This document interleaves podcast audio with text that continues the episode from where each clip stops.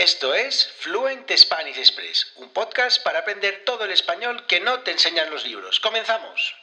Muy buenos días, bienvenidos, bienvenidas a un nuevo episodio de Fluent Spanish Express Podcast. Todos los días de lunes a viernes, contenidos con consejos, con recursos y recomendaciones para llevar vuestro español al siguiente nivel. Y hoy es lunes 7 de febrero de 2022, episodio número 175 de Fluent Spanish Express Podcast. Y hoy, como cada lunes, vuestras preguntas son las protagonistas. Preguntas que ya sabéis, podéis enviarme al correo electrónico podcast.fluentespanish.com Express o a través de la página web o a través de las redes sociales o como queráis. Si queréis también con señales de humo. Ya se están acumulando las preguntas, ya se están, eh, ya cada vez estáis enviándome más preguntas, con lo cual es bastante probable que la semana que viene tengamos una semana dedicada cada día, los cinco días de la semana, a vuestras preguntas. Así que ya sabéis, si queréis, aún estáis a tiempo, podéis enviarme preguntas sobre lo que queráis, sobre vocabulario, sobre expresiones, sobre gramática, sobre costumbres, sobre cultura, sobre todo lo que queráis para mejorar vuestro español. Y antes de pasar con la pregunta de hoy, pues ya sabéis, tengo que hacer un poquito de publicidad porque de, algo hay que vivir. Mi nombre es Diego Villanueva, profesor de español y director de la Academia Online de Español Fluent Spanish Express. Ya sabéis, www.fluentespanish.express. Y ahora, por tan solo 5 euros al mes, tenéis acceso a todos los audiocursos sobre la cultura, las costumbres sociales, cómo vivimos, cómo pensamos, cómo actuamos los españoles y las expresiones que utilizamos los nativos españoles. Todas esas expresiones que no os enseñan los libros. Y en cada audiocurso tenéis transcripciones y tenéis actividades. Y no solo eso, también tenéis acceso a una comunidad de estudiantes para resolver vuestras preguntas, vuestras dudas y practicar escribiendo y hablando. Y ahora se están gestando cosas muy, pero que muy interesantes en esa comunidad porque estamos preparando un club de lectura. Así que ya sabéis, aún estáis a tiempo si queréis suscribiros por tan solo 5 euros al mes. No perdéis nada, simplemente entráis, os suscribís, veis lo que hay dentro y ya veréis cómo os va a gustar.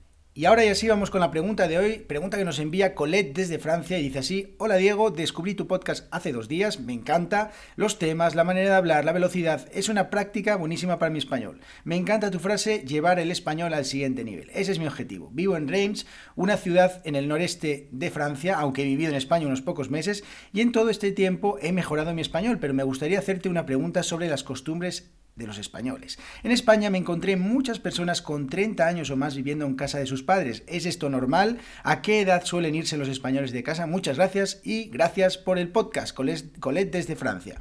Bueno, Colette, muy interesante esta pregunta. Es algo que siempre me preguntan mis estudiantes, es algo de lo que se sorprenden siempre mis estudiantes, sobre todo de algunos países en los que eh, existe la costumbre de irse de casa mucho más eh, jóvenes, por ejemplo, países como Estados Unidos o los países nórdicos, donde, pues bueno, la edad eh, media para irse de, casas suele eh, estar en, torno a los 20 o los 21 años.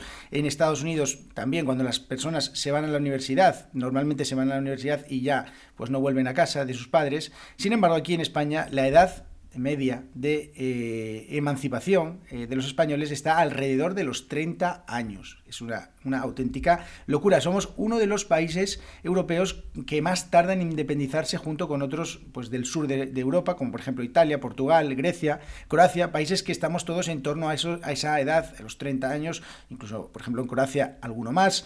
Y bueno, pues supongo que es algo que llama la atención. Eh, Francia es un país que, pues, según las estadísticas, eh, pues abandonan eh, el, hogar, el hogar familiar en torno a los 24 años, lo cual pues es bueno, bastante más pronto que, que, los españoles.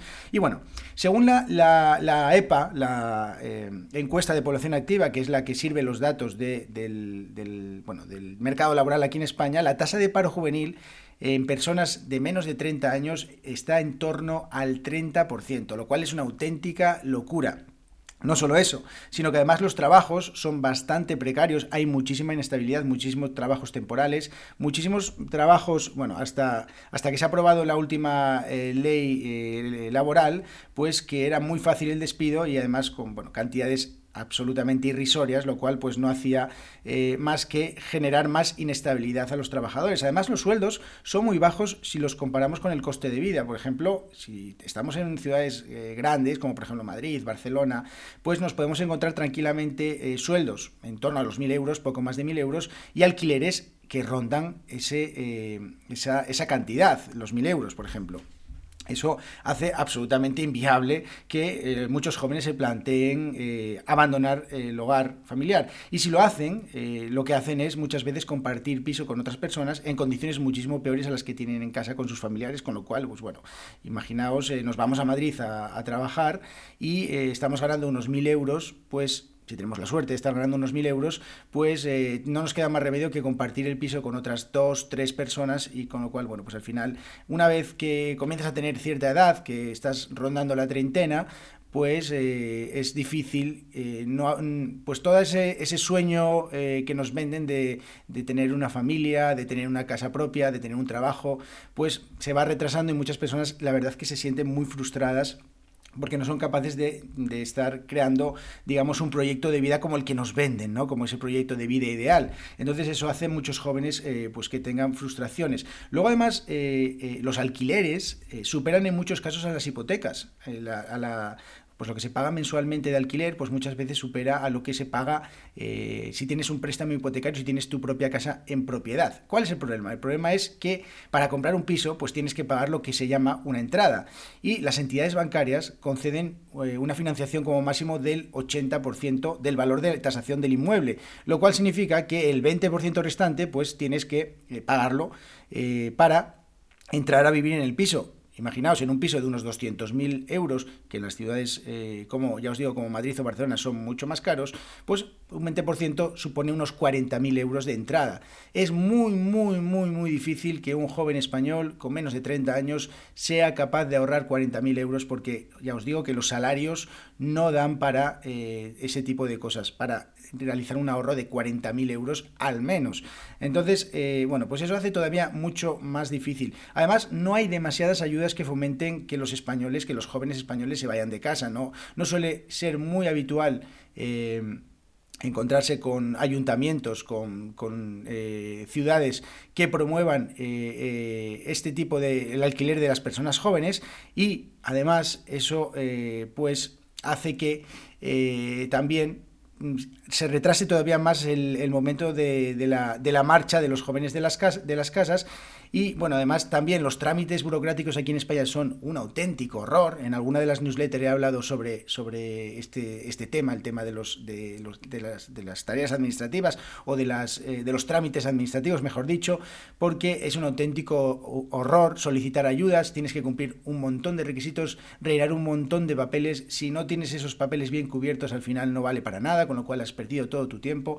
Y bueno, pues hay un montón de cosas eh, que tener en cuenta. Y muchos jóvenes, además, pues también deciden alargar su etapa formativa, pues después de la universidad, estudiando un máster, estudiando idiomas, cursos extra, formación extra, tratando de retrasar al máximo pues, su inserción en el mercado laboral, lo que también pues, genera que nos encontremos con muchas personas que pues, rondan la treintena y tengan una experiencia pues, más bien exigua, una, una experiencia baja en determinados puestos de trabajo o de su sector más bien, y eso hace que pues, los salarios a los que acceden eh, cuando rondan los 30 años pues, sean pues, una auténtica basura, lo cual hace que pues, se agrave todavía más el problema y como os digo, sea imposible salir de casa. Así que bueno, pues es una cosa curiosa, es un mal endémico de este país, es un problema muy grave que yo creo que, las, eh, que los gobernantes deberían, deberían solucionar, porque no es normal que una persona con 30 años, que digamos podría estar, bueno, esperemos que no, pero casi en la mitad de su vida, pues siga viviendo en casa de sus padres y además ya os digo que no es nada raro, no es nada raro encontrarse personas de 40 años o más viviendo en casa de sus padres.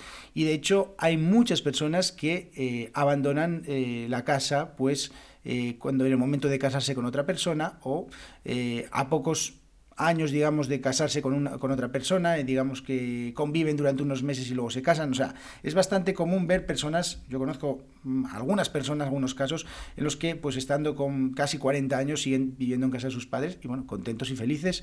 Así que, bueno, pues esto es lo que hay en España. Es un tema eh, de costumbres, un tema cultural eh, muy muy interesante que pues no se da tanto en otros países y que a muchas personas les sorprende. Así que espero que os haya gustado este episodio. Muchísimas gracias a todos por vuestras valoraciones de 5 estrellas en Apple Podcast, por seguir el podcast en todos los podcatchers y sobre todo, muchísimas gracias a todas las personas que os estáis suscribiendo en fluentespanish.express. Ya sabéis, si queréis aprender todo el español que nos enseñan los libros, si queréis aprender a través de los audiocursos la cultura, las costumbres y las expresiones que utilizamos los nativos y nos vemos en el episodio de mañana martes. Que tengáis muy buen día.